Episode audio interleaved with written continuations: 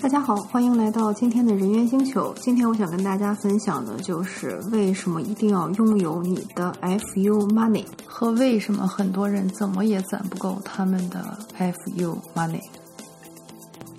FU Money 的这个理念其实来自于，如果没记错的话，应该是好莱坞的华裔女星刘玉玲。她曾经在一个访问中就是说，她很年轻的时候就知道一定要有 FU Money，简称就是可以随时随地让老板滚蛋，然后呢自己自由自在的啊，可以去掌握自己工作、生活和命运的一笔钱。呃，他当时呢就描述说，你都不知道拥有这笔钱有多爽。我当时看了这个啊他的那个采访以后呢，就给我留下了很深刻的印象。但是很不幸，就是尽管我一直从很年轻就有工作，我读本科的时候就有了实习的收入，然后读硕士的时候也有实习生的收入，毕业以后呢也是就开始了自己的全职工作，所以我工开始工作的年龄应该属于很早的。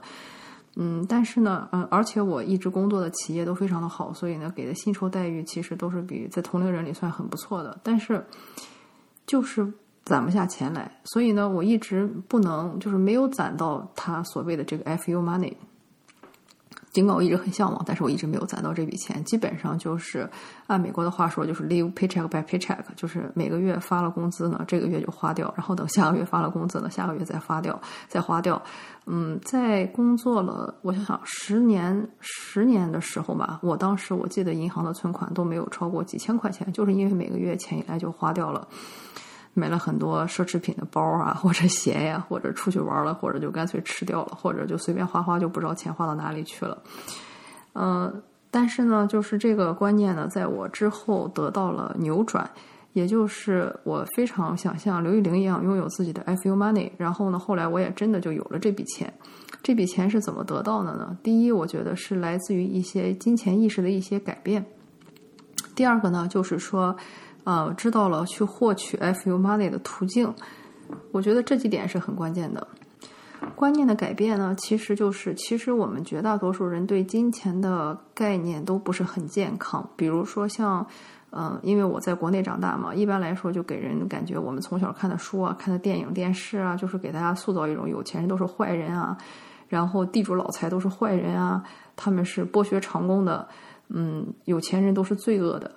他们都是搜刮这个民民脂民膏的，所以就是有钱就会变坏，就总是这么一个理念。所以我们就是打心眼儿里就会觉得金钱是肮脏的，嗯，与钱一切有关的是不好的。所以呢，一赚点什么钱，就会觉得不行，我要把这钱花掉，千万不能变成坏人的那种感觉。这种潜意识，啊，长期以往的对人的这种性性格的塑造、心理的影响和那种长期消费行为的习惯的影响，其实是很大的。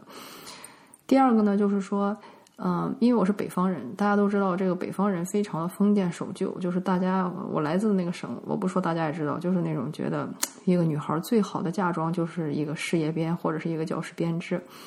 所以呢，所有的人都以有铁饭碗为荣。而你要知道，铁饭碗这个东西，它可能是饿不死你，但是你也绝对不会有钱。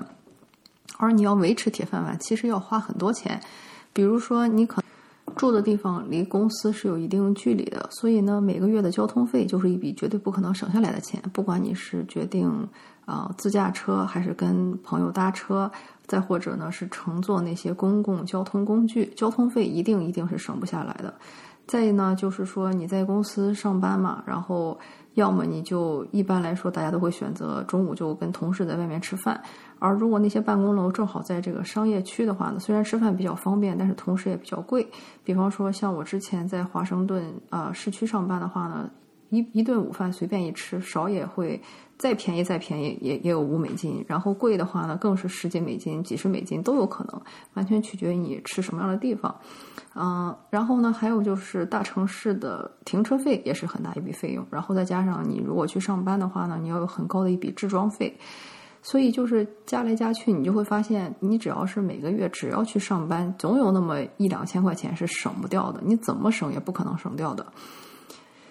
所以就是说，你虽然每个月看上去每个月拿到的钱很多，但是呢，其实你花出去的钱有一部分钱真的是你怎么省也不可能省掉。这就像我们小学经常做那道数学题一样，你开着水龙头的同时呢，又开着下水管儿，所以说，嗯，本来如果你把下水管道堵住的话呢，只是往里面放水的话，浴缸很快就满。但是如果你一边开着水龙头，一边开着下水管的话，就是要花很长很长时间，浴缸的水才能满。甚至说，如果你往下流的速度太快，上面的水是永远盛不满的，因为它一直在一个往下流的状态，它的速度是比啊水进来的速度要快得多。还有一个问题呢，就是像我刚才说的，铁饭碗虽然收入稳定，但是它也固定。也就是说，你每个月进多少钱，基本上自己都是可以看到头的。你可能比方说现在是一个普通的职员，但是你也知道，过十年以后你升成什么处长或者经理或者总监以后，你能拿多少钱，因为你身边就有这样的同事和领导嘛。然后再过十年能拿怎样的钱，等到退休能拿怎样的钱，其实你是可以预见到的。而大家现在的这个房价和生活费，大家都可以看得到。就是说，你就算把你这一生的这个工资都加起来，你可以加一加，看看够不够。你这个三十年的这个收入够不够在你们城市买一套还算比较像样的房子？对绝大多数人来说，其实都是不够的。因为呢，这个其实就引申到了我今天想给大家推荐的那本书，就是《百万富翁快车道》的那个理念。就是如果你拿着一个铁饭碗、铁工死工资的话呢，其实你是一直处在一个人行道的一种状态。就是说，它其实致富是很慢的。这就像你从这个 A 点走到 B 点，你可以选择很多方式。有这个最慢的方式就是步行，对吧？那最快的方式呢，就是开上跑车进入这个快车道。也有一种比较慢的车道的方式，但是不管怎么说，步行肯定是最慢最慢的一种方式。而你去领一份死工资，这就是一种慢车道的方式。就是因为你的步行速度，每个人的步行速度它都是有极限的，它不是说像跑车一样，我的科技一直在发达。只要你以这种，你只要你还是个人类，只要你还没有装上这个机械腿，你跑步的速度它必定是有一个局限的，可能是一小时能跑这个六英里，也可能是有些人可能跑得比较快，一小时能跑十英里。但是作为人类，我们的体能是有极限的，我们每天能工作的时间也是有极限的。啊，在这里举个例子，大家可能就更好的明白什么叫快车道，什么叫慢车道和人行道，就是说。如果你做的这个事情是以计时为单位，或者说以计件为单位，那基本上可以百分之百的确定，你这就属于是一种啊慢车道，或者说是人行道。而区别呢，人行道就是属于即时消费和分期付款，就是他们属于那种，